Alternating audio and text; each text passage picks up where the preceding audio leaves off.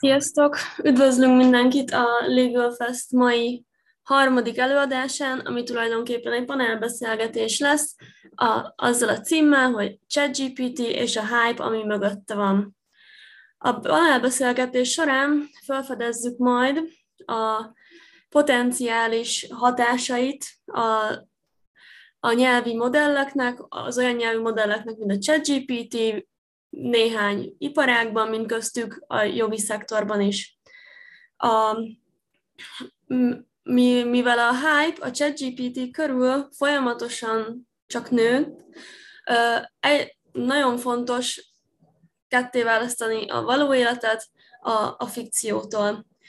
Ezért szakértőink ez, ezzel kapcsolatban is meg fogják osztani gondolataikat velünk, és bevezetnek minket a mesterséges intelligencia jelenlegi helyzetébe, és abba, hogy mit gondolnak, milyen hatással lesz a, a munka jövőjére, a társadalomra és a jogi szektorra. Annyit elmondhatok, hogy ezt, ezt a bevezetőt a ChatGPT-be tá, tápláltuk be, azzal a kéréssel, hogy, hogy írjon egy bevezető felkonferáló szöveget a mai panelbeszélgetésre. Azt mindenkinek a fantáziájára és megítélésére bízom, hogy majd a panelbeszélgetés végén ebből mennyi, mennyi lesz ezzel egyező, és mi, mi, le, mi, lehet a vált, mi lesz a változás.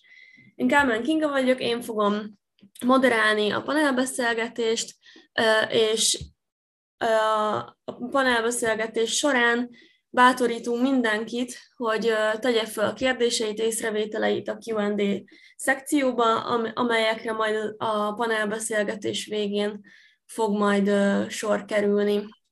És egy kicsit rendhagyó módon, ahelyett, hogy én mutatnám be a, az előadóinkat, a panelbeszélgetést ezzel, ezzel a kérdés, kérdéssel, témával kezdeném. Kérem az előadóinkat, Miskolci Andrát és Orbán Miklós, hogy röviden mutassák be magukat, hol dolgoznak, mivel foglalkoznak, hogy kapcsolódik a munkájuk a, a jogi innovációkhoz, és mióta foglalkoznak ilyen területekkel, és pontosan mivel foglalkoznak ezen a területen belül. Akkor kezdem én, jó? Sziasztok! Miskolci Andrea, a hivatalos titulusom az, hogy a, az innovációs igazgatója vagyok a Dentons Europe-nak, tehát a teljes Dentons európai régiónak, amit mi elég tágan értelmezünk, Madridtól Taskentig tart nálunk Európa, de természetesen ezen belül főleg, amit én csinálok, a jogi innováció az inkább, inkább Közép- és, és Nyugat-Európában releváns, vagy, vagy hát ott, ott vagyunk aktívak. Um, egy kicsit, a, a, hogy a hátteremről e, e, jogot végeztem az első tíz évben a karrieremnek a, a Linklatersnél dolgoztam, jogászként, ügyvédként, és aztán többek között azért, mert kiköltöztem Bécsbe, Ausztriába, ahol, ahol most élek, meg más okok hm. miatt is váltottam, a, és már nem praktizálok, hanem különböző területeken dolgoztam, még mindig ügyvédirodákban, business development, training, marketing, és úgy igazából a legal tech az kb. 2016 óta része a, a, a, a, hogy mondjam, a portfóliómnak, a Dentonsnál ezt szeptember, 2020 szeptembere óta csinálom. Hát talán ennyi így, így, így bemutatkozásként. Miki, your turn. Köszönöm, és sziasztok! Én jogi vállalkozónak szoktam magamat apostrofálni. Nagyon sok sapkám van, és nem csak sapkám van, hanem vállalkozás, amivel foglalkozom napi szinten. Én is ügyvéd vagyok, még annak idején sokat, tehát legalább egy 20 évet lehúztam klasszikus jogi szakmában, voltam az Ellen Lovrinél, voltam a Lovelsnél, voltam jogász nagyvállalatnál, a British Telekomnál voltam 7 évet, és utána pedig, utána pedig elkezdtem vállalkozni, és azon kívül, hogy az OPL, amit most OPL Gunner hívnak, annak vagyok az egyik alapító partnere, egy, na, egy tanácsadó céget is csináltunk, ami policy és szabályzással foglalkozik, annak vagyok a vezérigazgatója, és aztán pedig tavaly egy, partnership, egy partnerségi megállapodást kötöttünk a Gunnar Cook nevű angol ügyvédirodával, aminek bekerültem a menedzsmentjébe, és ott Chief Technology Officer vagyok, tehát én vagyok, én felelek igazából a technológiákért a cégen belül. Ezen kívül meg a közép-európai régiónak én vettem a managing partnere, és mellette meg egy legal tech céget vezetek az elmúlt két évben, a Lexitapnak, ami a freelance platform, annak vagyok az egyik alapítója, és van még egy-kettő vállalkozás, ami, ami most indul. Emellett pedig tanítok évek óta, a Szöri Egyetemen vagyok visiting professzor, de más egyetemen is megfordulok alapvetően ez a, az az akadémiai hátterem, ott kutatok és tanítok a legtöbbet. Tehát körülbelül ez az én hátterem. Tehát én is, én is jogászból lettem inkább vállalkozó és, és ilyen technológus. Ez ugye az a legal technologist, ez most egy ilyen bevett kifejezés. Azt hiszem, hogy az annak tudom legjobban magamat apostrofálni, amellett, hogy még mindig van licenszem, hogy, hogy ügyvédkedjek két országban is, tehát ez, ez megvan, csak sokkal kevésbé csinálom, majdnem, hogy egyáltalán nem, ha nagyon őszinte akarok lenni.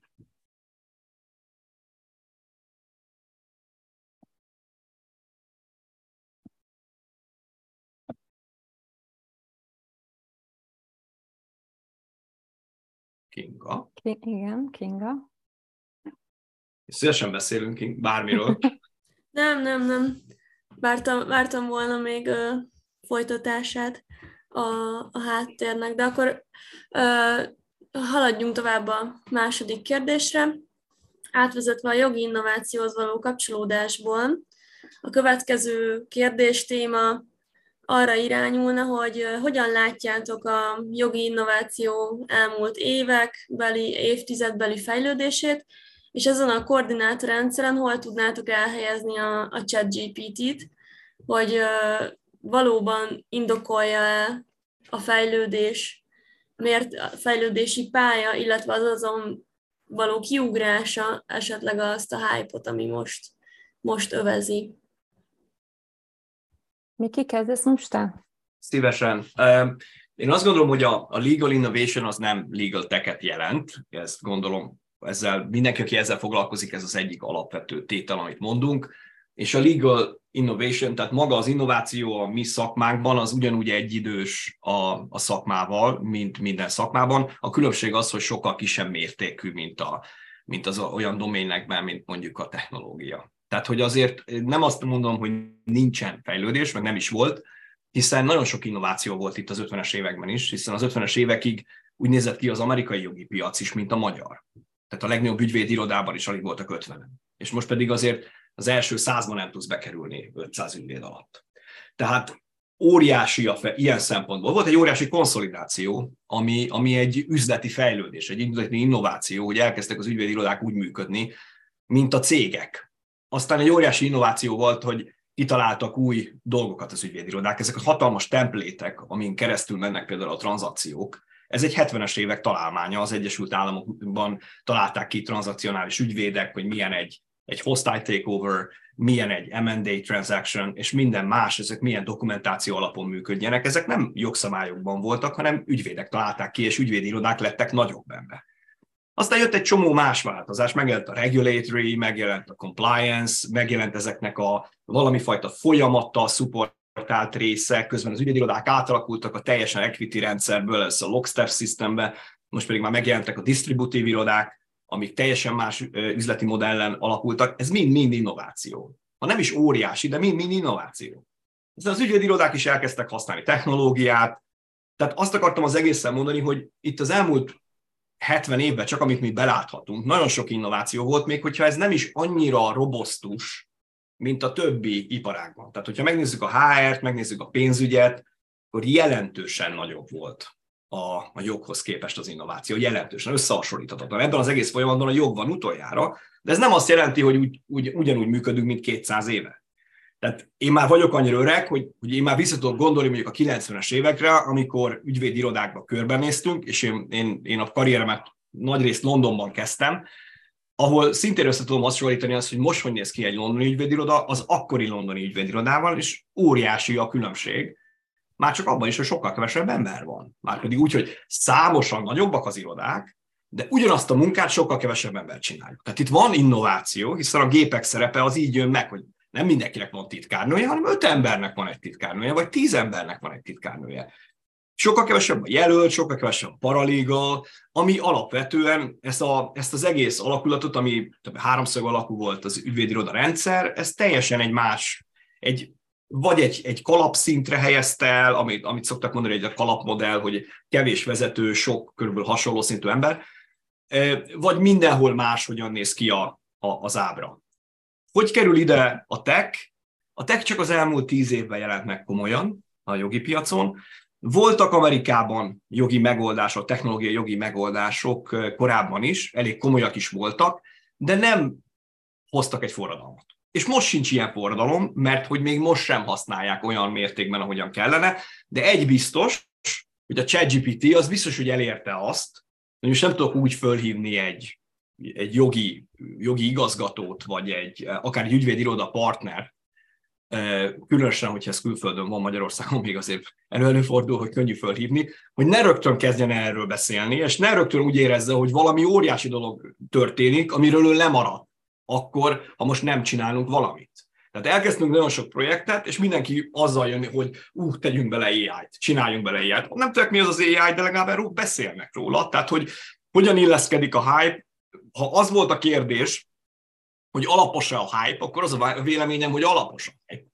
Ez egy, ez egy komoly achievement, hogyha ma beszéltem pont egy, egy, egy, mindegy, egy budapesti ügyvéddel, biztosan sokan ismerik, Alsovszki Parival kávéztam ma délután, és kérdezte azt tőlem, hogy én számítottam erre. És én azt mondtam neki, hogy nem, pedig ezzel foglalkozom hosszú-hosszú évek óta. Tehát én magam is építettem AI modellt, meg csapatban is építettünk AI modellt. Én azt gondolom, hogy értem ennek a matekját, fizikáját, ha szükséges annyira a programozását is természetesen, de én is azok közé tartoztam, akik azt mondták, hogy ez egy nagyon-nagyon céleszköz. Bizonyos dolgokra rohadt jó, de egy csomó dologra nagyon nem. És a nagyon, sokkal jobban láttam azt, hogy mire nem jó, mint azt, hogy mire jó. És én nekem meggyőződésem volt, hogy egy ilyen chatbotot nem fog tudni senki kihozni majd anytime soon, tehát legalább 5-10 évig. És tavaly szeptemberben volt az első ilyen wake-up call hogy egy VPN-nel hozzáfértem a Facebooknak a Breitelbot nevű chatbotjához, ami még most is beta, tehát még most sem, még most sem release és kaptam hozzá egy hozzáférést, és elkezdtem vele így játszani.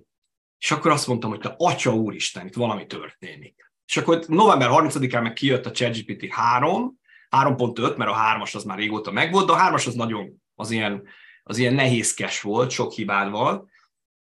És megnéztem, és azt mondtam, hogy oh, oh my god, tehát, hogy valami tört, tényleg valami nagyon más. És ami nagyon történt, amiben én nem, amit, amit sokan mondtak, de én személy szerint én sem hittem benne, de a körülöttem lévő nálam százszor nagyobb AI expertök sem hitték különben, az az, hogy csak az adatok mennyiségének növelésével és a computing powernek a növelésével el fogunk ide majd jutni. Márpedig nincs ebbe új algoritmus. Ebben ugyanazok az algoritmusok vannak, amit te le tudsz programozni hogyha kicsit tanulsz meg, meg érted ennek a matekját. Ez nem egy nagy, nem annyira bonyolult dolog, mint először hangzik.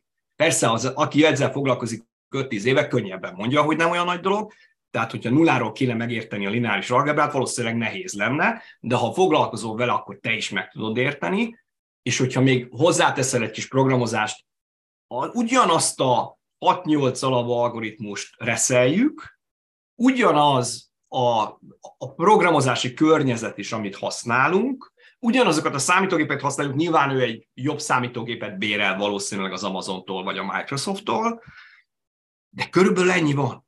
Különbség az volt, valaki össze tudott hozni 175 milliárd paraméter. 175 milliárd. Eddig 1-2 milliárdnál megállt a játék, és a 175 milliárd az ezzel az algoritmussal már ezt eredményezi. Tehát a hype tök alapos, most annak ellenére, hogy tudjuk a hibáit, meg majd beszéljünk a hibáiról, meg lássuk azt, hogy mi az, amire megint nem jó, de egy egész biztosan mondható szerintem, az az, hogy senki nem számolt rá, hogy valaki ilyennel kijön 2022 végén, és szimplán azért, mert voltak emberek, akik elhitték, tudták, és le a kalappal előttük, hogy ha csak szimplán az adatmennyiséget növeled tovább és tovább, itt supervised learningről van szó, tehát itt nagyon sok a humán interakció a számítógéppel, ezt azért úgy zárójelben megjegyzem, aki ért hozzá érti, nem most kezdek senkit felvilágosítani a különböző algoritmusokról, de alapvetően a metódus az az, hogy adok egy anyagot, ember megmondja, hogy jó, nem jó, nem elég jó, stb. A gép ezzel tanul, tanítjuk a gépet. Van egy csomó unsupervised learning, meg reinforcement learning benne, de alapvetően az algoritmus középpontjában egy humán interakcióval létrehozott tanító algoritmus van. Na most, hogyha az ember, több tízezer embert használtak Indiába, beletoltak sok milliárd dollárt, ebből tudom, 300 milliót ismernek el hivatalosan, de ezt nem lehet megcsinálni annyi pénzből, ez, ez, ez jó pár milliárd dollár, és hittek abba, hogy ha ezt ilyen mértékre nyomjuk, használunk hozzá kellő számítógépet, és van egy zseniális architektúra, mert azért az van, le a kalappal előttük, akkor ez ilyen lesz. Én nem hittem. És nagyon-nagyon-nagyon sok. És azt kell, hogy mondjam, hogyha most keres vissza, mondjuk a médium az a leginkább ennek az IT közösségnek a, a, a, a blog kultúrája, vagy, vagy menj föl a GitHubra, ott programokat is találsz, és látod ezt az egész IT közösséget, ami építette ezt az AI-t az elmúlt 10-20 évben. Nézd meg az, a, a ChatGPT 3.5-ös verzió előtti véleményeket, túlnyomó többsége a communitynek ugyanazt gondolta, hogy nem, hát ez nagyon messze van, ez nem fog így összejönni. Tehát a hype alapos, mindenki, mindenki ledobta az állát, és azok, akik elkezdtek fújolni, meg minden, azok is inkább csak ilyen féltékenység mondták, de nem is olyan jó. Tehát, tehát nem is olyan jó. Valamelyik okos budapesti ügyvéd is írta, hogy jaj, megkérdeztem tőle, hogy nem, nem is olyan jó. És fogod a fejedet, és azt se tudod, mit beszélsz. Tehát, hogy azt akarom mondani, hatalmas dolog. Hatalmas. És le a kalappal előttük. És, tehát a, és a hitben is le a kalappal, hogy azt mondták, minden alkalmasra csak tolni kell tovább. Amikor mindenki azt mondja, hogy hülye vagy, és te tolod, és bejön, akkor megemel a kalapom. És az van most. Over to you.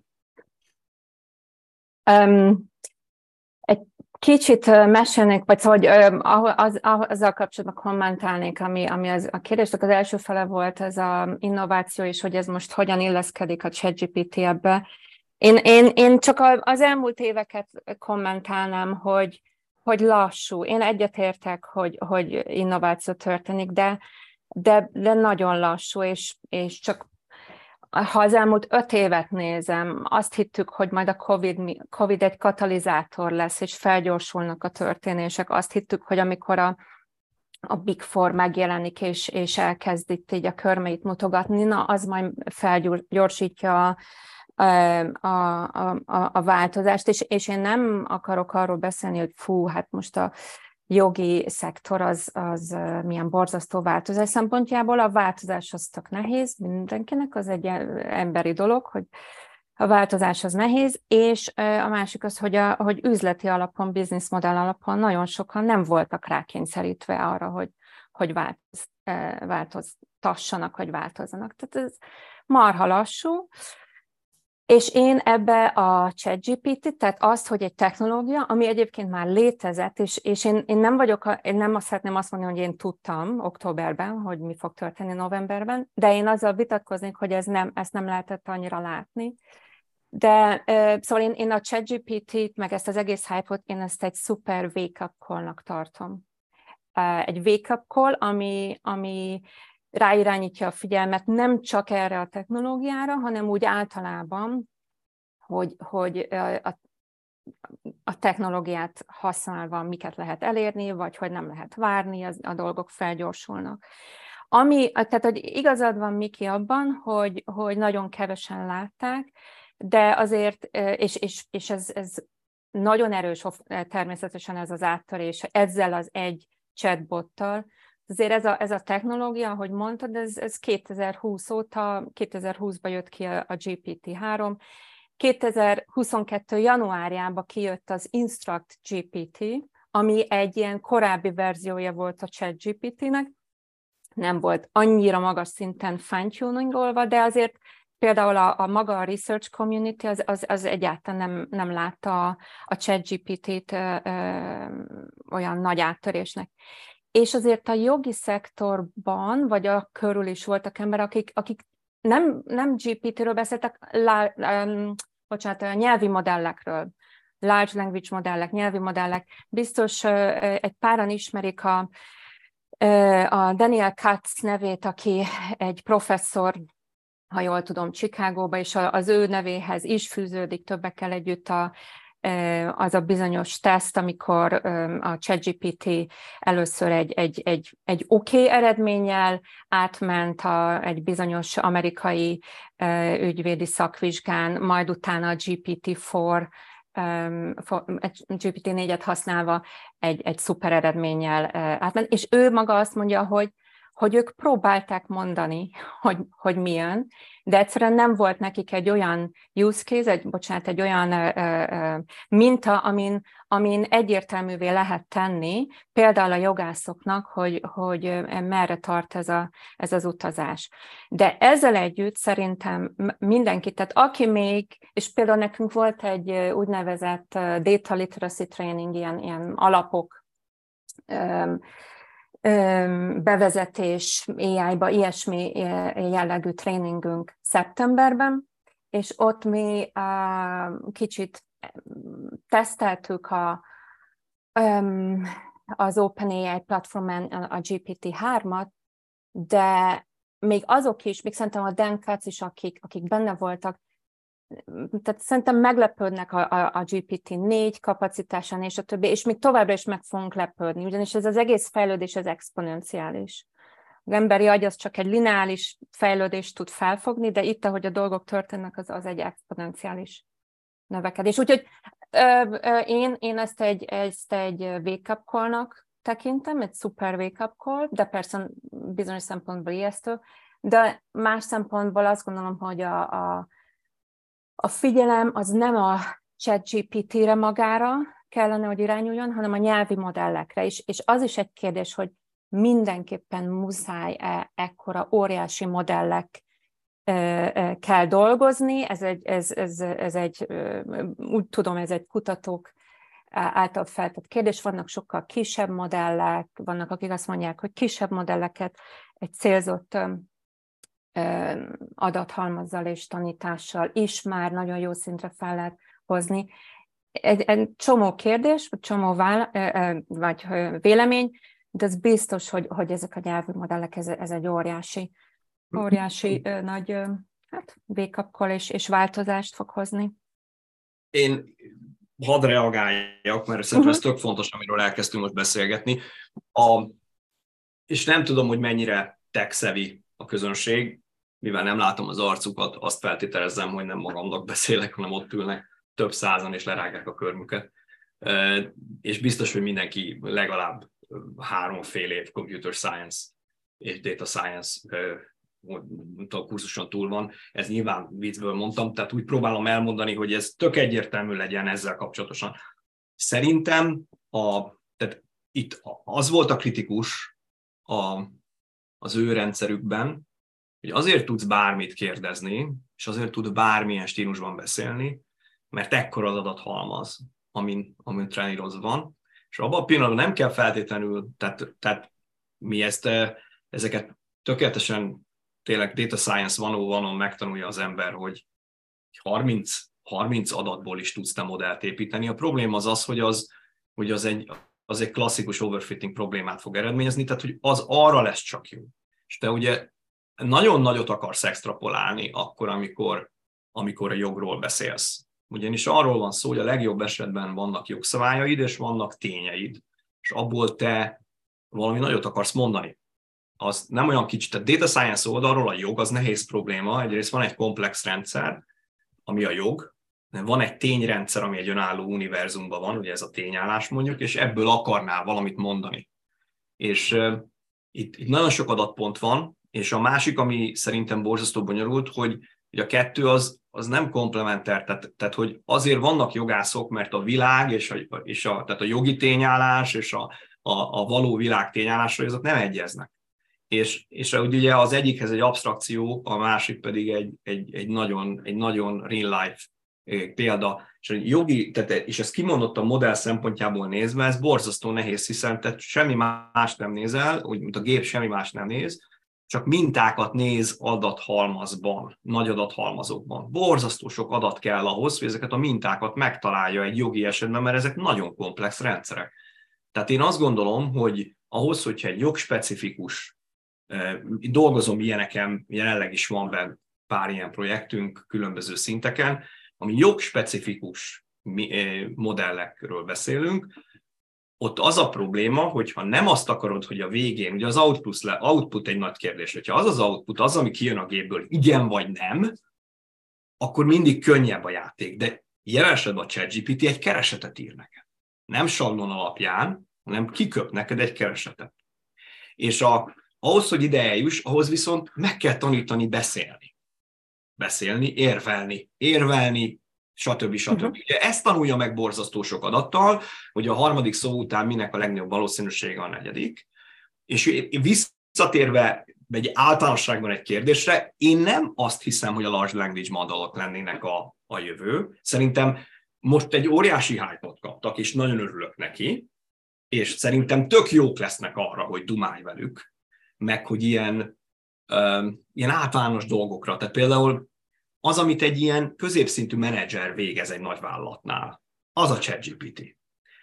Nem? Tehát ilyen általános, mint, a, mint, amit, mint, mint amit Kinga itt bedobott ö, a, az elejére, hogy, hogy egy jó, egy, egy bevezető, de egy kicsit ilyen unalmas szagú, olyan nagyon sablonos, van benne egy hülyeség is ö, a, a mondatban, mert ugye társadalomról is beszélt, amiről tudhatta, hogy nem fogunk mi beszélni, de nem tudod instruálni jól, mert úgyis bele fog még valamit még tenni, tehát írjen nekem egy kilenc soros, nem tudom, verset, az tíz sor lesz, vagy nyolc. Olyan lesz, mint egy, mint egy jelölt, aki öt dologból négyet követ, az ötödikre már nem tudta az már elfáradt, már, már, már nem jött össze a modell. És, nem, és, és maga, mivel egy statisztikai modellről van szó, a, elmosódik az a határ, amit, amit tudok, a priori tudásként tudok, és amit fel fogok találni.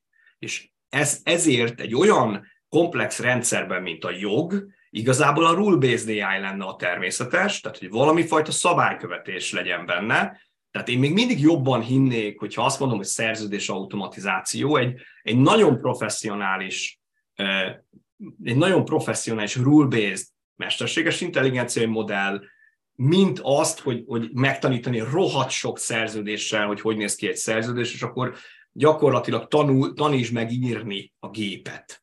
De ahhoz meg kell tanítani ér, írni, érvelni, és akkor nulláról meg tudja írni. Mindenki sokkal inkább egy ilyen rule-based, eh, egy olyan rendszerre, mint a jog, ami alapvetően ugye logikai érvelésen alapszik, és komplex, sokkal inkább ebben hinnék, mint a ChatGPT-ben. A ChatGPT arra lesz rohadt jó, hogy rá tud utána tenni egy ilyen chat funkciót a jogira, hogy utána az átlagembernek is tök jól el fogja magyarázni, mert stílusban zseniális, érvelésben nagyon jó, nagyon meggyőző tud lenni. Én szerintem ez igazából a language mod, az elelemeknek a nagy erőnye, és pont azért, mert large, ezért különböző stílusban tud beszélni, ezért jobb, mint egy akár mint egy ember, akinek van két-három stílusa, amit tud adni, hmm. attól függ, mennyire fáradt, meg milyen kedve van. Ő tud 500-ban, bármikor, azt érzem, hogy abban a dologban nagyon gyenge, vagy nem nagyon gyenge, relatív gyenge, amikor van egy ilyen strict rule-based rendszer, és abban kéne neki ellavírozni Figyelj, Miki, én nem mondom azt, hogy, hogy mondjuk egy, egy large language model, vagy akár a ChatGPT, úgy mindenre. Tehát van igen, egy, igen. Ilyen, van egy ilyen csodatúl, és ez majd mindent csinál, vagy, vagy minden taskot, minden, minden feladatot átvesz. De amit én, én látok, meg hétfő óta alkalmam van tesztelni, és az nem a ChatGPT, de valami, ami, ami szintén nyelvi modellt használ, hogy hogy feltöltök dokumentumot, és megkeresi nekem az információt Igen. benne, és feltöltök száz dokumentumot, hogy ez a klasszikus due diligence fájdalom, amikor dolgok, dokumentumokat végig kell nézni, és, és kiadja nekem táblázatban, hogy, hogy mit tudom én, ez a klauzula megvan vagy nem, és megmondja, hogy hol, vagy hanyadik szakaszban.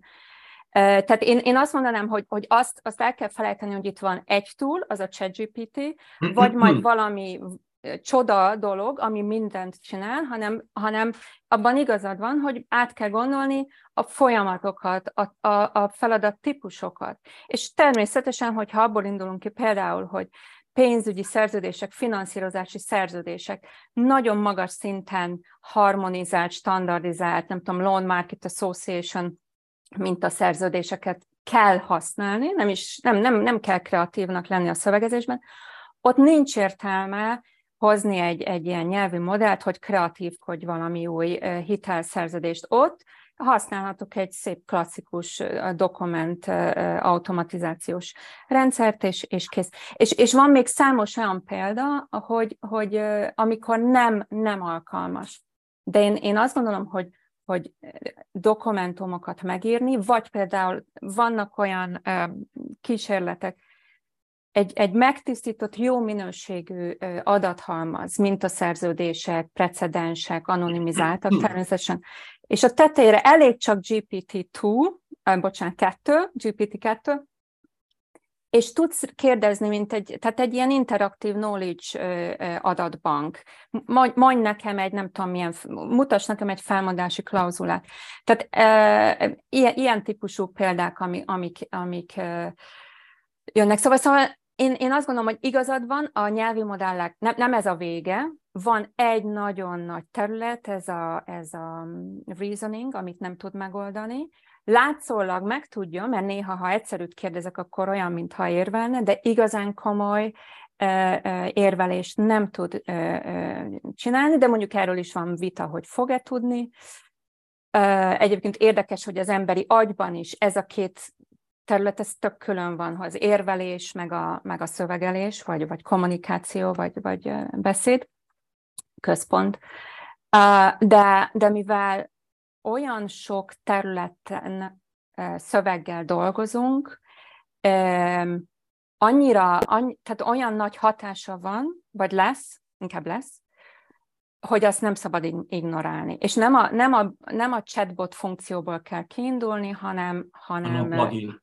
Igen. A plugin igen, funkcióból. Igen, Teljesen egyetértek. Igen, igen. Szerintem viszont még egy dologra rámutat, nagyon sok dologra, majd utána beszéljünk nyilván az egyik fontos dologról, hogy mi az, ami rossz benne, de, de, de az, az, ami nekem nagyon, tehát hogy előtte modelleket akartam mindig építeni, és mióta, mióta a 3.5-ösnél éreztem először azt, hogy nincs értelme. Tehát, hogy ez, hogy ez egy, ez egy kis szereplős piac lesz. Maga az alap, az alapmodellek lesznek kis szereplő piac. Te magad építesz egy csomó plugin ahol használod, mint egy pre-trained model, tehát hogy mint egy előtrenírozott algoritmikus, tehát egy algoritmikus eszköztárat kapsz, és arra ráteszed a saját pluginodat, amivel te a saját adatbankodat elemzed, elvégzi a munkát, de magát, a, tehát maga ez a, ez, ez létrehozni egy ilyen toolkitet, az, az eszméletlenül drága. Abszolút. És abban nincs is értelme részt venni abba a versenybe. Ez szerintem ez véglegesen egyértelmű lett mindenkinek, hogy erről le is álltak, valamelyik oldalon kell részt venni, vagy az input oldalon, vagy az output oldalon kezdesz, eh, de ami a kettő között van, az, az, az elment. És az lesz az érdekes szerintem, hogy az AI expertök átmennek abba, hogy ilyen nagy túlokat hogyan lehet tailor használni, mert ezek nagyon generikus modellek, és, és, és hogyan tudod a majd ezt tailor csinálni egy cégre, egy szakmára, vagy egy, vagy egy adott üzleti folyamatra. És ahhoz viszont csak ahhoz, én ugye fejlesztettem egy ilyen kis szoftvert, amit utána most, most az Androidon, mobilon megjelent, vagy az iOS verzió jön, és semmi más nem csinál, csak jogra eh, a promptodat, tehát amit beírsz a ChatGPT-re, azt átalakítja úgy, hogy a lehető legmagasabb eséllyel tudjon jót válaszolni majd a ChatGPT, tehát ez egy prompt engineering tool. Tehát valamelyik oldalon tudsz részt venni, kapásból az, hogy te ahhoz érteni kell, hogy hogy működik a modell, hogy te jó kérdést tudjál föltenni. És azt, kezded, azt kérdezed neki, hogy a Rákóczi szabadságharc miért bukott el, akkor megkapod a Wikipédia választ. Hogyha te valamit akarsz tudni, akkor meg kell érteni azt, hogy hogy működik. És egy AI-jal foglalkozó e, e, szakember, aki mondjuk esetleg jogász is, az valószínűleg azt fogja tudni pontosan promptolni, tehát pontosan pontosabban kérdezni ettől egy, egy, egy, egy GPT-től vagy lambdától, teljesen mindegy, hogy melyik ilyen nagy modelltől, hiszen önmagában az is egy tudás, hogy az ember megértse azt, hogy hogy működik, 10-20 százalékokat, egy-egy szó 10-20 százalékokat tud változtatni a, a, a szerencsén, a, nem a szerencsén, a, a success rate-en, tehát a, a sikerességen, hiszen ez viszel minket a másik oldalra, de gondolom Kinga pont erről akar kérdezni, hogy ezek statisztikai modellek, mi, a, mi vele a baj, stb. stb., de átadom neki, nem, nem, nem akarom csak a kérdéseket feltenni magunknak. Igen, igen. Um, következő kérdés, igen, ebből, e, ebből következne, hogy említettétek mindketten, hogy vannak hiányosságai a programnak, mint, mint mindennek, és, és sok szakértő, legyen az jogász, legyen az, legyen az fejlesztő, tiltakozását, illetve rosszallását fejezte ki a ChatGPT-vel szemben. Gondolhatunk itt például a Future of Life Institute által jegyzett szakmai tiltakozó levélre, amit például többek között Elon Musk is aláírt, vagy az európai hatóság, adatvédelmi hatóságok reakcióira, például Olaszország betiltotta, Spanyolország épp most vizsgálja az alkalmazását, vagy felmerülhet a, az EU-nak a, mesterséges intelligencia rendelet tervezete is, ami, a, hm. amire szintén nagy hatást, hatást keltett a ChatGPT megjelenése. Ti ezeket hogyan összegeznétek, hogyan látjátok, és ti hogyan értékelitek? Hát ha szabad kezdeni, én, én, a, én a levelet nagyon nem szeretem, mert, mert az alap, alap motiváció az jogos, hogy, hogy ezt a technológiát minden csak úgy, ilyen tempóban csak úgy ráengedni. A társadalomra nem biztos, hogy, hogy egy okos dolog, de maga, ahogy a, a, a, a az a levél megfogalmazásra került meg, hogy hat hónapra álljon le a, a, a kutatás, ez egy kicsit, hát hogy mondjam, nem jól lett megfogalmazva, főleg tudván, hogy Elon Musk maga szerintem februárban vette fel az egyik nagy ágyú AI researcher tehát ezek után így mondani, hogy, hogy légy le, az ember az, azt gondolja, hogy, hogy inkább úgy folytatná a mondatot, hogy mert én is utol akarlak kérni benneteket, nem nagyon, nem nagyon éreztem hitelesnek. És, és hallgattam egy pár podcastot olyanokkal, akik aláírták, de azt mondták, hogy ők, ők, ők igazából csak, csak fel akarták emelni a hangjukat, hogy valaminek kell történnie, de magának a levélnek a tartalmával, vagy az, hogy, hogy hat hónapra leállni a kutatás, az, az, tehát nem ez, a, nem ez a lényeg.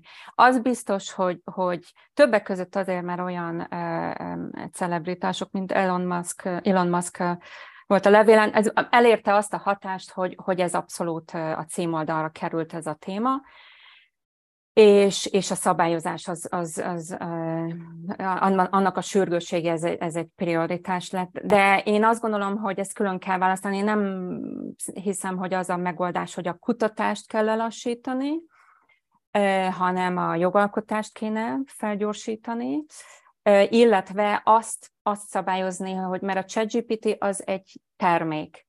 A, mögötte, a kutatás az, az, az, az a mögötte lévő nyelvi modellekről szól.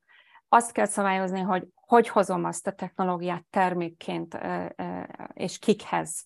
Csak egy, egy, egy mikor hozom egy, egy kiválogatott kutatócsapathoz, vagy, vagy tesztcsoporthoz, és mikor, milyen feltételek mellett hozhatok a, a piacra egy, egy terméket. De ezzel együtt én, én, én azt nagyon sajnálom, hogy a fókusz a közbeszédben az én személyes meglátásom szerint rettentően koncentrál a, neg- a potenciális negatív következményekre, a, a kockázatokra, és, és én szerintem ez egy olyan technológia, ami nagyon sok pozitívumot fog hozni az emberiségnek. Én személy szerint azt gondolom, hogy, hogy, hogy tehát én, én inkább optimista vagyok. És nem szeretem azt a példát, amit hasz, hallottam, hogy állítólag megkérdeztek uh, Silicon Valley-ben, uh, nem tudom, kutatókat, ilyen AI researchereket, hogy hogy mondjanak egy hasonlatot, és azt mondták, hogy 10% annak az esélye, hogy ennek valami nagyon katasztrofális negatív hatása lesz az emberiségre. És mindenki,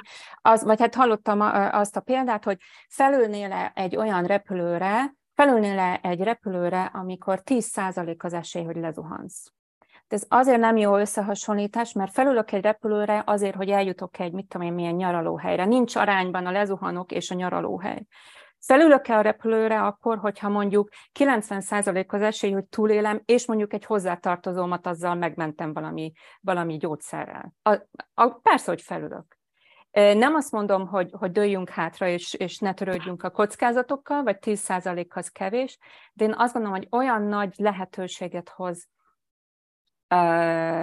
az AI, hogy, hogy én, én személy szerint abba bízom, hogy az AI a segítségével tudunk a, a klímaváltozással megküzdeni egy csomó betegséggel.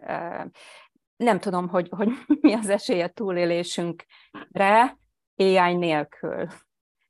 Szóval én, én, én nekem ezek így a komplex meglátásaim szabályozni kell, de ez, de ez az elképesztő félelem tőle, és, és, és csak a negatívumnak koncentrálás, az szerintem egy kicsit sok. Én nagyon örülök, a, amit Andi mondott a pozitív dolgokról, mert, mert én ugyanígy gondolom, tehát hogy én azért vagyok ennek ilyen nagy propagálója, mert azt gondolom, hogy a, az emberiség nagy problémáiban valami olyan rendszerekre van szükség, ami, ami nem személyes. Lehet látni, hogy, hogy, hogy az emberek nem tudnak vele mit kezdeni. Hát, ha a gépeknek elhiszik, lehet, hogy a gépek tudnak ebben segíteni.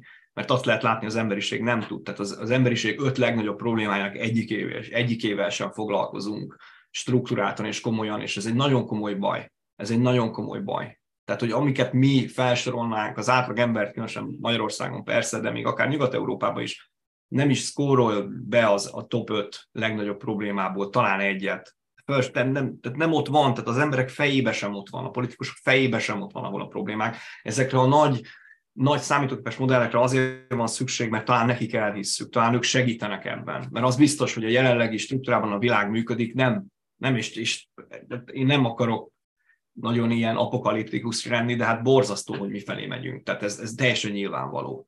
Tehát ezért hiszek benne, ez az egyik oldal. Másik oldal, maga, maga a mesterséges intelligencia is rávilágít egy nagyon fontos dologra. Olyan emberek csinálják ezt, akik gyerekkörök óta semmi más nem csinálnak, csak matekoznak, meg fizikáznak. Olyan lett a világ, hogy te akkor lehetsz sportoló, akkor lehetsz olimpikon 18 évesen, ha három évesen már ezt csinálod, 10 évesen már kivesznek az iskolából, és csak ezt csinálod, erről szól az életed, és akkor majd olimpikon leszel. Minden egyre inkább ilyen lesz. Monofokuszú. És mi következik ebből? Az következik ebből, hogy, hogy kimész szilikonvölgybe, és azt gondolod, hogy, hogy ott majd rendkívül intelligens emberekkel fogsz beszélni, és komplett idiótákkal beszélsz, akik lehet, hogy zseniálisan le tudják neked programozni az AI-t, meg lehet, hogy rohadtul értik a modelleket, de hogy az egész világról olyan ostoba véleményük van, hogy nyugodtan le, a, a keleti és a blaha között valamelyik random kocsiból kiráncigálhatsz négy embert, annak háromból különb lesz a véleménye. Ugyanis ennek a monofokusznak van egy csomó negatívuma. Az egyik az az, hogy eltűnt. Eltűnt ez a klasszikus értelemben művelt, amit régen lateinernek hívtak, hogy ilyen művelt értelmiségi lét, akinek van dolgokról véleménye, aki tud, tud mit kezdeni ezzel a dologgal, hogy mesterséges intelligencia, és nem az egyik végletbe megy át, vagy a másik végletbe megy át. És hogy ez a világ ilyen félidiótákat ünnepel, mint Elon Musk. Tehát amiben Elon Musk ott van, az mindenkit kérek, hogy ott az shift delete azonnal, ne is, né, ne is nézz tovább. Az egy majom. Az egy komolytalan majom. Mondjuk már ki. Hát ilyen hülyékkel van tele a világ, és ezekre ne figyeljünk, mert teljesen irreleváns a véleménye. Az, hogy mindent a saját pénzére akar csak csinálni, akinek ez nem egyértelmű, azon már úgyse tudok segíteni.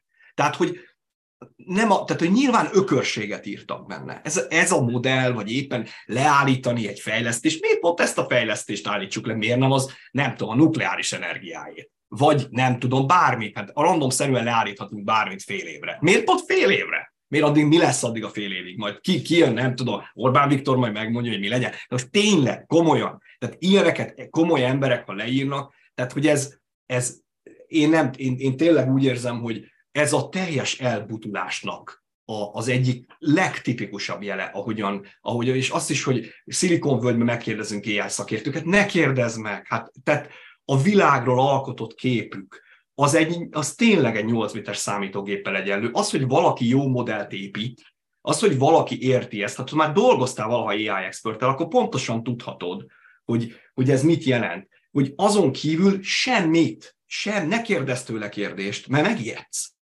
Hát meg fogsz ijedni. Hát olyan, olyan, tehát a ház, ahol élek, itt átlag budai 80 éves nénik laknak nagy részt rajtam kívül, bármelyiknek külön véleménye van a világnak, mint egy AI expertnek. Nem, mert nem ebben a monofókuszban élték az életüket, és eb, ennek, ezt nem segítette ez a technológiai változás. Tehát komoly problémák vannak a világban, és ennek ez egy tipikus vélemény. Nem kell az AI-tól per se félni, nyilván kell szabályozni, nyilván ki kell találni, hogy hova teszed be a, azokat a fékeket, amik szükségesek, de a, a research leállítani azért, mert valaki kitalálta, ez, ez, ez badarság nyilvánvalóan.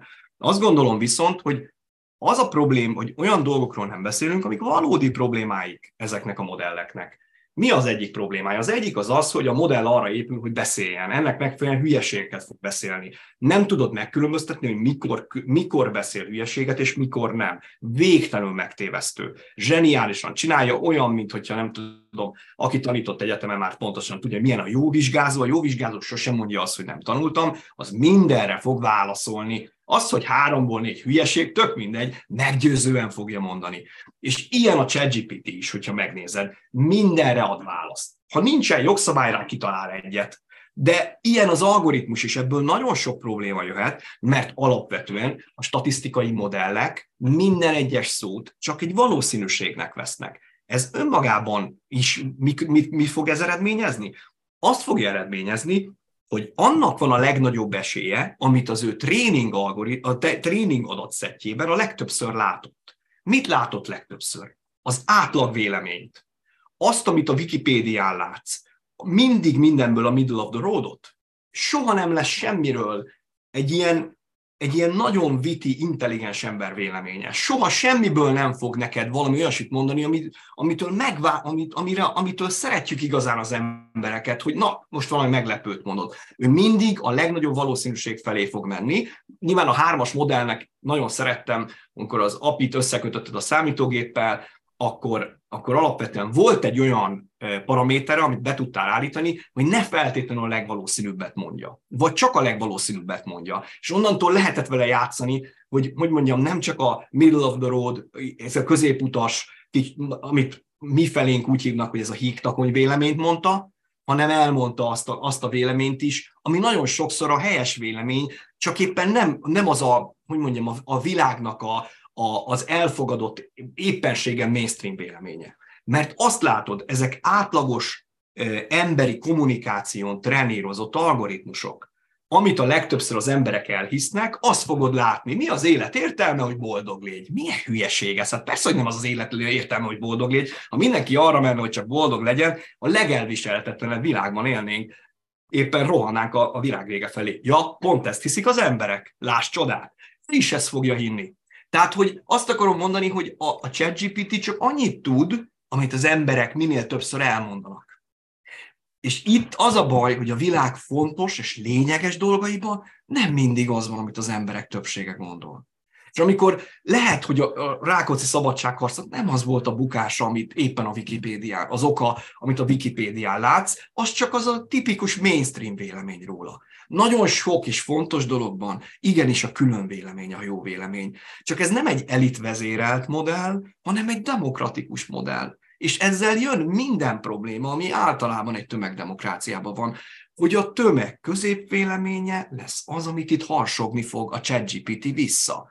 Ami nem biztos, hogy mindenben ám olyan nagyon jó. Ez például egy nagyon komoly probléma szintén, amiről nem beszélnek hogyha ezt fogjuk, hogyha egy ilyen modell fog a félvilág használni arra, hogy dolgozatokat előkészítsen, hogy döntéseket előkészítsen egy vállalatnál, akkor nagyon jó lenne, ha szofisztikáltabb lenne a véleménye, és nem az átlag emberek, nem tudom, Facebook üzenetein lenne trenírozva az algoritmus, mert akkor én megijedek. Márpedig ezek jönnek nagyon sokszor ám vissza, hogyha én nagyon sokat beszélgetek vele, meg próbálom tesztelni, és ez az egyik legnagyobb negatívuma, senki nem beszél róla. De el fogunk jutni, persze, majd egy év múlva ez is téma lesz, hogy ja, egy kicsit, hogy a legjobb esetben tudunk oda eljutni, ahova a Wikipédia, de, de alapvetően, ha tudásra akarod használni, akkor egy kicsit ezt a, az átlagember tudást fogod visszalátni, ami nem feltétlenül jó, mert a tankönyvekben nem az. E, e, egyetértek, de szerintem az, az egy fontos dolog, hogy akár jogi alkalmazásról beszélünk, és nem, megint nem a ChatGPT, hanem mondjuk egy alkalmazott megoldások, vagy, vagy úgy általában a, a széles nagy közönsége, ha majd haz, jobban használja a ChatGPT-t, vagy valami hasonlót, hogy azt főleg nekünk jogászoknak nem szabad abba a hibába esni, hogy, hogy mindig a kiváló, mindig a különleges kell. Ugye ez, ez, egy, ez egy klasszikus kihívás ügyvédek gondolkodásába, hogy, hogy tökéletes választ szeretnék adni. De az ügyfélnek csak egy good enough kell, egy, egy elég jó válasz. Hogy egy nagyon komoly analízist szeretnék, egy nagyon komoly választ. És, és akkor ott van a, a, a tehát ez, ez, nem egy, ez nem egy tudományos, ö, ö, hogy mondjam, se, se komplex jogtudományra nem alkalmazható, se bármilyen történelmi tudományra, de nagyon sok általános területen good enough ahhoz, hogy, hogy, hogy segítse az embereket, hogy, hogy e, megoldjon problémákat. Ha én most egy új profilfotót akarok csinálni, persze, ha elmegyek egy szuper fotóshoz, sokkal jobbat csinál, mint mondjuk a, a Mid vagy valamelyik ilyenbe feltöltök egy pár képet. De lehet, hogy azt mondom, hogy jó lesz ez, good enough.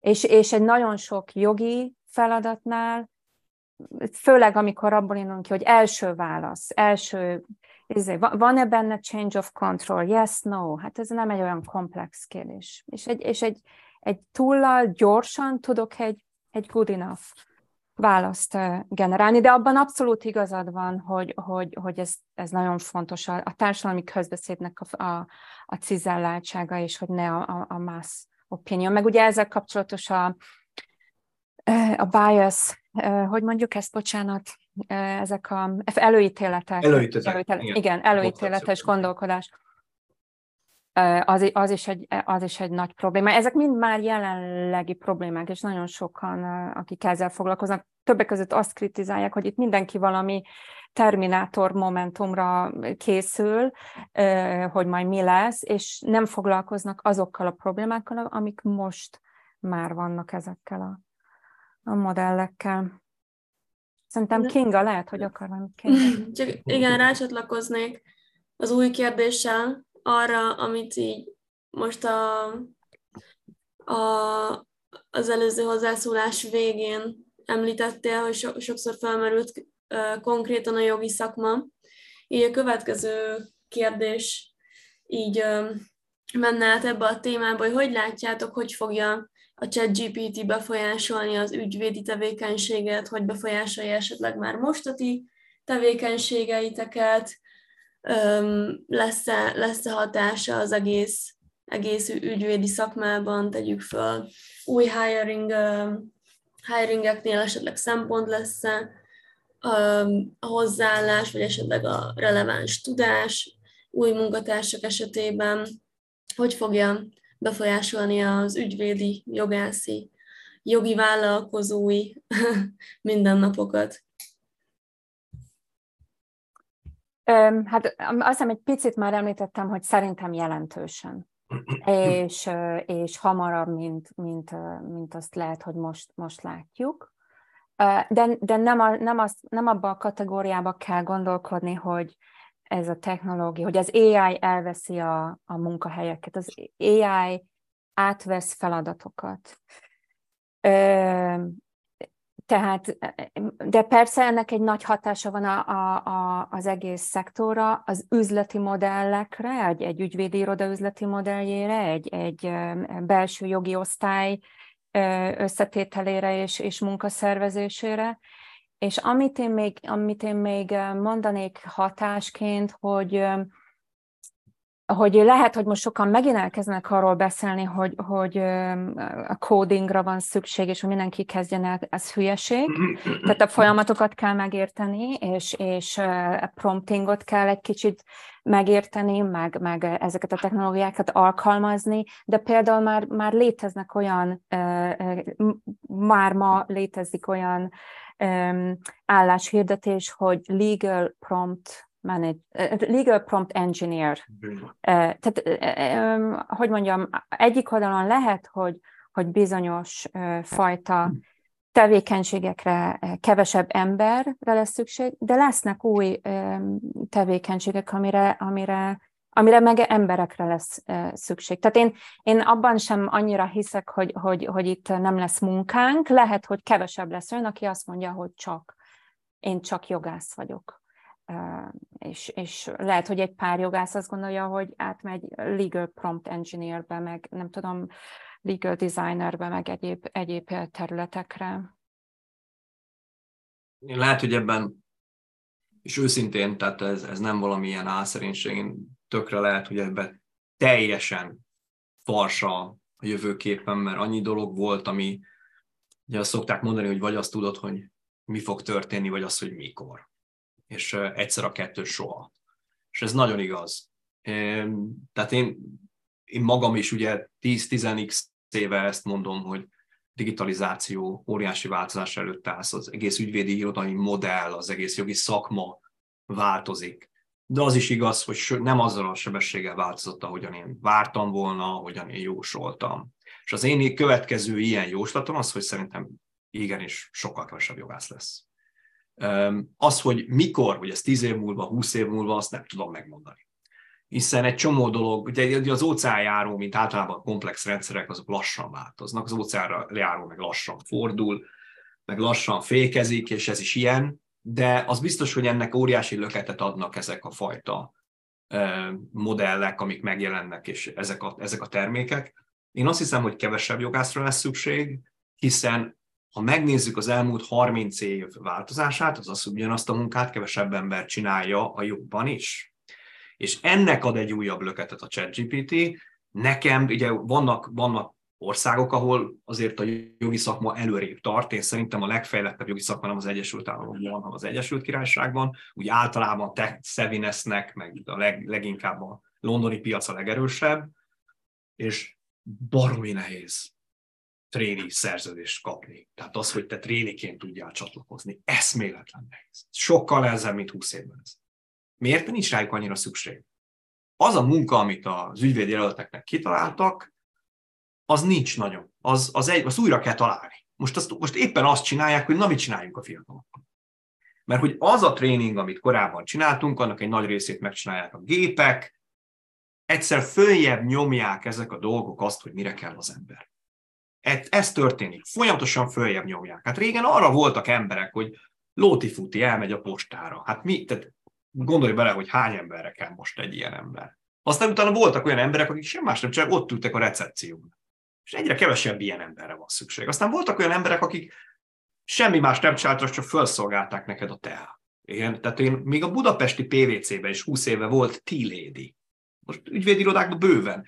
Most ez egy kiszervezett dolog, egy egész irodaházban van öt, mondjuk. És óriási számot mondtam, de volt ötven.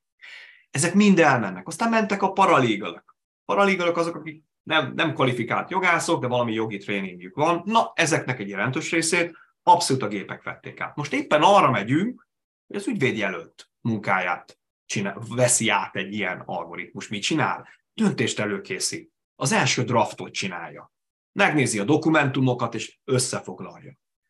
Research-öt csinál. És neki nincs rossz napja. Ő nem jön be másnaposan. Ő neki a pasia nem dobta már tegnap, meg a anyukájával nem veszett össze, és csomó olyan dolog, ami emberi dolog. És ezért aztán ez egy könnyebb verzió ezzel lenni. Persze, ha nincs jó jelölted, nem lesz jó később ügyvédet sem, tehát nem tudod kinevet. Csomó, nekem kell elmondani. Egy csomó óriási pozitívum van, ha nem is tudod használni feltétlenül úgy az ügyvédjelöltet, mint korábban, hogy miért kell neked, miért kell fiatalokat fölvenni, miért kell egy cégben sok fiatal, ez nyilvánvaló. Csak azt kell látni, hogy ez a dolog már ott van Londonban. És nem a ChatGPT miatt, de ezt a ChatGPT rátesz még egy lapáttal. nehezebb. És ez mi afelé tendál, ráadásul az öregek sokkal tovább öregek, mert ugye mindenki tovább él, régen 60 évesen elmentek nyugdíjba, ezek a hülyék meg még dolgoznak 75 évesen is, mert szeretik a pénzt, meg nem akarnak otthon lenni, meg ez lett az életük, ez is marad, egy, meg jó úgy azért ám az élet, amikor az ember egy olyan idős partner, hogy hát elmegyek mellette, nem tudom motorozgatni, vitorlázgatni, benégezegetek, okoskodok mindenhol. Ez egy óriási faktor, hogy egy csomó öreg meg nem akar elmenni nyugdíjba. Minden afelé tendál, hogy kevesebb fiatalra van sajnos szükség, és ez nem jó, de e felé lesz a, a tehát hogy sokkal többet kell tudnod ahhoz, hogy, hogy, hogy, hogy érdekes legyél. Én ezért mondom minden tanítványomnak is, hogy nem azért kell megtanulni csak esetleg számítógépen programozni, mert az úgy jól néz ki a szíviden, de egyrésztről jól néz ki a szíviden, másrésztről pedig megérted azt, hogy sokkal fontosabb, hogy megértsd, hogy hogy működik a gép, mint hogy megtanulj pont programozni. De azért nagyon nehéz ám megérteni, hogy hogy működik a, a, a, a gép, nagyon, nagyon nehéz megérteni anélkül, hogy egyszer-kétszer ne legyen egy ilyen anyázós életérzésed, hogy valamit megpróbálsz leprogramozni, és az is teljesen működik. Tehát, hogy, hogy milyen rohadt nehéz dolog igazából egy, egy, egy jó programot megírni, és milyen pici aprósággal a mai napig nem megy. Mindenki úgy képzeli el, mert vannak ilyen no-code, meg low-code platformok, hogy akkor ez, ez már nem, ez nem is kell, meg semmi ilyesmi. A gép az egy nagyon gép még mindig, és, és aki, ezzel, aki ezt, ezzel foglalkozik például, az biztos, hogy nagyon vonzó lesz. Aki jól érti azt, hogy mi van, a ChatGPT hogyan működik, tehát megvannak ilyen data science alapjai, kicsit érti jobban a matekot, gyorsabban forog az agya a matekban, az biztos, hogy sokkal vonzóbb lesz, mint akinek nem. De mindig, ahogyan Andi is mondta, a hozzáállásod, a mentalitás, tehát hogy ez lesz a legfontosabb, amikor embereket keresel. Ha azt látod, hogy valaki ezekre nyitott, az mindig sokkal vonzóbb lesz a tömegben, az lesz a legérdekesebb, nem feltétlenül az, hogy tudsz-e számítógépet programozni, hiszen azt az embert, ha nagyon kéne, meg fogja tanítani. És egyetértek azzal is, amit Andi mondott, hogy egyszerűen megjelennek azok az emberek, akik a joggal is foglalkoznak. Hát nem kell neked az olyan jogásznak jogá, jogot végezni, ez nem azt jelenti, hogy egész életedben akkor te most a Budapest ügyvédi kamara tagjának kell lenned, és ott kell írnod a szerződéseket. Hát te egy intelligens ember vagy vagy egy csomó dolgot tudsz csinálni, nem kell magadat korlátoznod a jogra. Azzal tud tényleg, a, a világ ott van, a lehetőségek ott vannak. Most ilyen szempontból a 21. században élünk, hogy mindegy, hogy férfi vagy, vagy nő vagy, meg lehet próbálni, neki lehet menni más dolgoknak is, és a jog az csak egy ugródeszka, vagy egy véékkal, amin keresztül egy csomó dolgot tudsz csinálni. Egy, egy hely, egy otthon, ahol mindig haza tudsz jönni, hogyha nem jönnek, amiből ki tudsz indulni. Ha nem jön össze, vissza tudsz ide jönni. Tehát és nagyon és... sok olyan ember lesz, aki sok dolgot csinál szerintem majd. Tudom, Kinga, hogy már lejárt az időm, de, de hagyj hagy, hagy tegyem hozzá, hogy... hogy Nyugodtan egyébként mehetünk tovább. Hogy, hogy én inkább próbálnám, az, a, a, Miki, te is már így pozitívan ebbe az irányba mész, hogy ez egy, ez egy lehetőség a fiataloknak, tehát ne arra, ne arra koncentráljatok, hogy, hogy most akkor elveszi a gép a, az ügyvédi munkát ez, ez, egy, ez egy lehetőség. Az, aki tényleg teljesen szerelmes a jogba, és élvezettel olvassa az alkotmánybírósági határozatot, most nem tudom, az, az maradjon jogász, mert abból lesz a nagyon jó érvelő.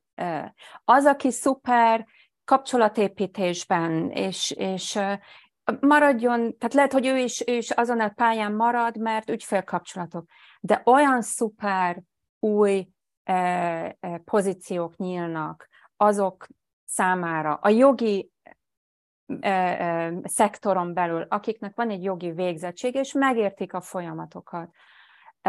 És, és a másik az, hogy kinyílik a világ. Ugye egy nagy hátránya a jogi végzettségnek, hogyha egyszer én Magyarországon tanultam jogot, és Magyarországon szereztem a diplomát, akkor én egy magyar jogász vagyok, és átjövök Ausztriába, kezdhetem előről ha én jogász akarok lenni. Most, ha, ha az ember nyit, és hozzátanul legal engineeringet, vagy legal technologist lesz, mindenféle kategóriák, prompt engineer, mondtuk ma, legal designer, legal project manager, és a többi, az egész világ kinyílik, és, és nagyon jól kell tudni angolul, jó, ha hozzá van egy második nyelv, szuper problémákat lehet megoldani, szuper ügyeken lehet együtt dolgozni, más, más más minőségbe, de ugyanúgy a jogi háttér az, az egy értéknek fog szám, szám, számítani. Tehát én csak mindenkit bátorítani tudok, hogy nyisson. Bizony. Kinga, ez végszó, vagy még van? Hát én, én kifogytam a témákból, kérdésekből. Uh, igazából, ha gondoljátok, vagy uh, ha, ha gondoljátok, jöhetnek a hallgatói kérdések, vagy hogyha így az egész, egész kapcsán összefoglalóan még előtte szeretnétek valamit mondani, akkor, akkor az is következhet. Szerintem, ha van kérdés, akkor Jó. sem még egy egyet-kettőt. Jó, rendben. Ez egy kicsit hosszabb, felolvasom. Andrástól származik, hogy nem teljesen kérdés, de amikor arról a szegmensről beszéltetek, hogy a plugin funkcióra érdemes fókuszálni a ChatGPT kapcsán, akkor érdemes megnézni a Perplexity modellt. Ez egy ChatGPT Google fúzió. Kérdésem annyi lenne, hogyha ezt már ismeritek, akkor az ilyen plugin helperek szerintetek mennyire fognak elterjedni az elkövetkezendő egy-két évben, illetve van olyan hasznos tippetek, hogy hogyan tanulhatok, hogyan lehet megtanulni jobban promptolni, vagy egyáltalán promptolni, kiterjesztve. Adi, szeretnél bármit, vagy mondjak, mondjak én? Kezdheted. Én, én főleg a promptolásról kommentálnék meg, ugye, ugye de kezdjed akkor te. Szerintem igen, tehát a, a promptolásnak a lényege az, hogy, hogy minél többet érts esetleg ennek az adat, tehát az adattudományos hátteréről, tehát hogy ahogy mondtuk már sokszor, ezek statisztikai modellek, hogyha minél többet értesz erről, annál jobban fogod érteni, hogy hogy működik. Jó pár különben nagyon érdekes tudományos cikkek megjelentek erről az elmúlt években, még a GPT-3-mal kapcsolatosan, legalább egy 5-10 van, van egy prompt engineering HQ, ami nagy részt összeszed egy csomó dolgot, aztán van egy GitHubos prompt engineering hub is, azt is érdemes megnézni, ott nagy részt egy, egy cikkgyűjtemény van, nagyon jól összeszedi azt, hogy most mi a tudás, ezen keresztül is felsejlik azt, hogy hogy működnek ezek a modellek. Azok külön úgy mondjam, vannak olyanok, amik, amik, amik modell specifikusok, tehát ami mondjuk GPT-3-as, vagy 3 és 3 és 3,5-ös, vagy 4-es specialitású, vagy valami hogyan, tehát egy, egy bizonyos szóösszetétel éppen nála miért jobban működik, de általánosságban tök jól mutatja azt, hogy az adattudományban megtanultakat kell arra használni, hogy szerintem ezt, hogy ezt tudod használni. Azon kívül pedig a pluginnal kapcsolatban van, van egy kimondottan ilyen plugin, megpróbálom gyorsan, míg amúgy beszél, majd Andi, ő is, ő is elmondja, hogy mit gondol erről, arról, hogy átküldeni neked a chatben, hogy hol találod azt, ami kimondottan egy ilyen plugin, ami, amiben te neked nem a, tehát az nem egy Google fúzió, hanem az, hogy te nyugodtan feltöltheted a saját adatbázisodat. Én, én a prompt engineeringhez még azt tenném hozzá, hogy most ellepte az internetet egy hullám, hogy mindenféle kurzust lehet hogy mondjam, végignézni, azért ez, ezekkel inkább vigyázzatok, mert nagyon változó a, a, a minősége, de például a, mi azt szoktuk mondani a, a saját kollégáinknak, hogy hogy ezt, ezt egyrészt gyakorolni kell, de egy kicsit ilyen józan észre kell hozzáállni, és el, el kell képzelni magam mellett a teljesen új, nagyon fiatal kollégát, akinek ha csak azt mondom, hogy figyelj, olvasd át ezt a szerződést, akkor tök más fog visszajönni, mint hogyha elmondom neki a, a, a, a, a miért, mennyiben foglald össze, hogyan, és a többi. Tehát egy kicsit józanész, hogyan instruálok valakit, akinek semmilyen előzetes tudása nincsen egy, egy témáról, és és a másik, amit, amit például a, most csinálunk egy tesztet, és, és mondtuk a kollégáknak, hogy, hogy olyan technikákat lehet alkalmazni, hogy ezek a, tudjátok, az újságírók szokták mondani, hogy ki, mikor, hol, miért, nem tudom, és a többi. Tehát lehet magadnak összeírni ilyen tippeket, hogy hogyan tudom a legjobb promptokat összeállítani. De azért az is, az is egy, egy plusz dolog, hogy jönnek ilyen prompt engineering toolok a piacra, és, és én azt is hallottam, hogy igazából, ahogy a technológia fejlődik, azért a, a prompt engineeringnek a szerepe az egyre kevesebb lesz. Most egy pár héttel ezelőtt bukkant fel az AutoGPT fogalma, ami saját magát promptolja. Mm ebben még én nem tudtam magam annyira beleásni. Igazából, hogyha egy dolgot még, még úgy általában javasolhatok, az, a, az az abszolút, hogy mondjam, ilyen felkészülés arra, hogy sok-sok változás fog jönni. Tehát ez a flexibilitás, adaptív mindset, hogy lehet, hogy most elkezdek a prompt engineering-gel rákészülni egy kicsit, csinálok abba valamit, majd utána valami újat kell megtanulnom, meg valami újat kell megtanulnom, hogy ez, ez, ez i, i, ilyesmi lesz valószínűleg, vagy már most is.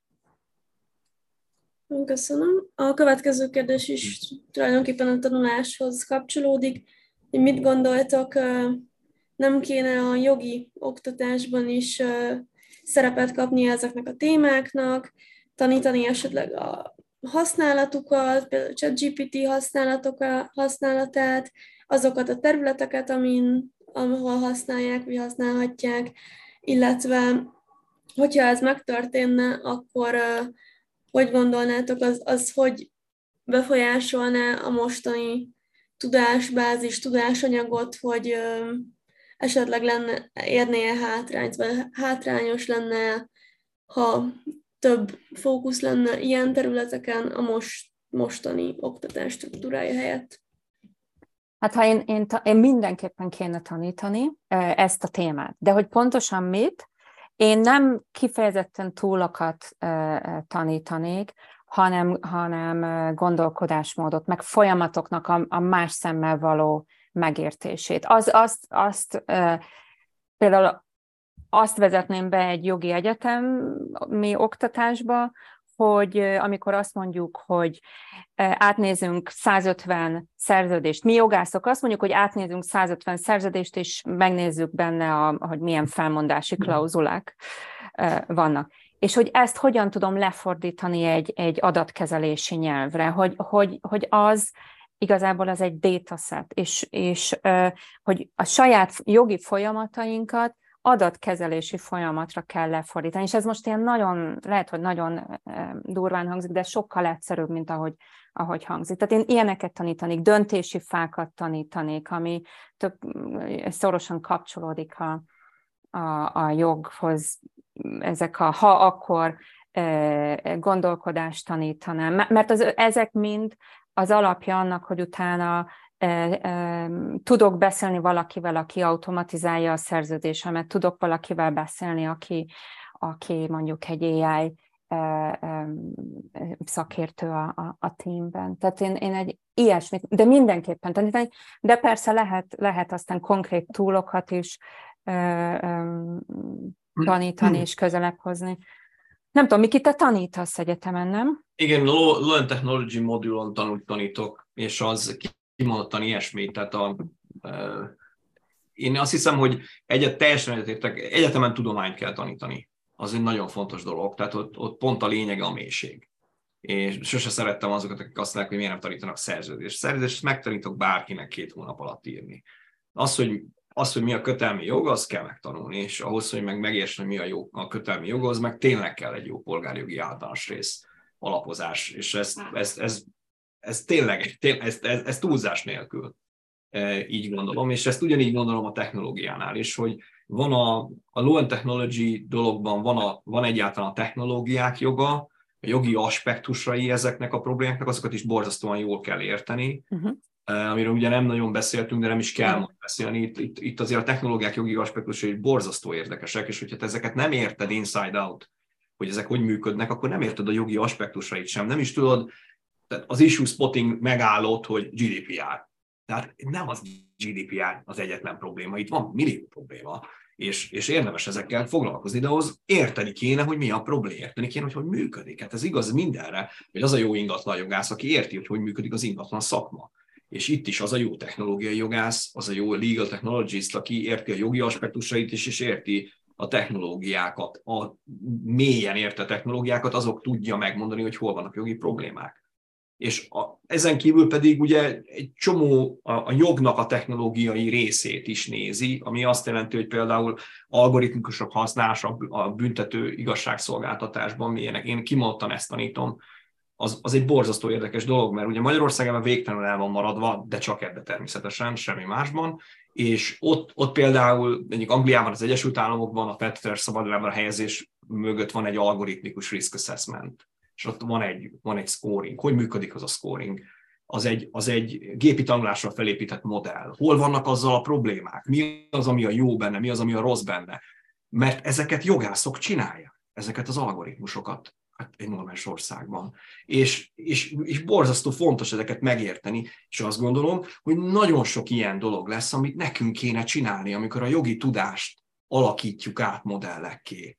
És mi csinálunk jobb jogszabályokat ezzel, mi csinálunk jobb rendszereket ezzel, ezzel, mi csinálunk jobb folyamatokat ezzel, mi csinálunk egy igazságosabb világot ilyen szempontból. Gondolj bele, hogy mennyivel igazságosabb az, ha mindenkinek a risk assessmentje ugyanazon a dolgon megy át, ugyanabból a 83 darab adatpontból, és nem az, hogy odamész egy bíróhoz, és így pofára azt mondja három dolog alapján, hogy feltételes vagy nem, mert ez így működik ám Magyarországon. Aztán addig, addig röhögünk rajta, míg mi nem vagyunk ott. De ha egyszer ott lennél, akkor mindenkinek görbén állna a szája, mert így működik. És mennyivel jobb az, ha nem így működik? Hát sok, ennél sokkal jobb. Ez tökéletes? Ez se tökéletes, de itt legalább ez egy gyönyörű munka. Itt, itt tehát ilyen, ilyenekkel foglalkozunk többek között, Szóval nagyon sok dolgot kéne használni, nem feltétlenül a ChatGPT használhatát, inkább csak az is egy toolset, amikor te egy research csinálsz. Meg fogod kérdezni a ChatGPT-t is, de ne az legyen az első hely, ahova mész. És, és megtanulod azt is, hogy mi annak a, a, a, a negatívuma. De igazából nagyon kéne ezt tanítani, tudományos szinten, mélységében természetesen, mert ne, ne eszközök használatát tanítsanak egy egyetemen, hanem pont azt, hogy mi van mögötte, hogy ne csak user legyen, hanem alakító lehessen valaki. Ennek kéne az egyetemi oktatásnak a, a lényegének lennie, hogy megértsd a mélységét.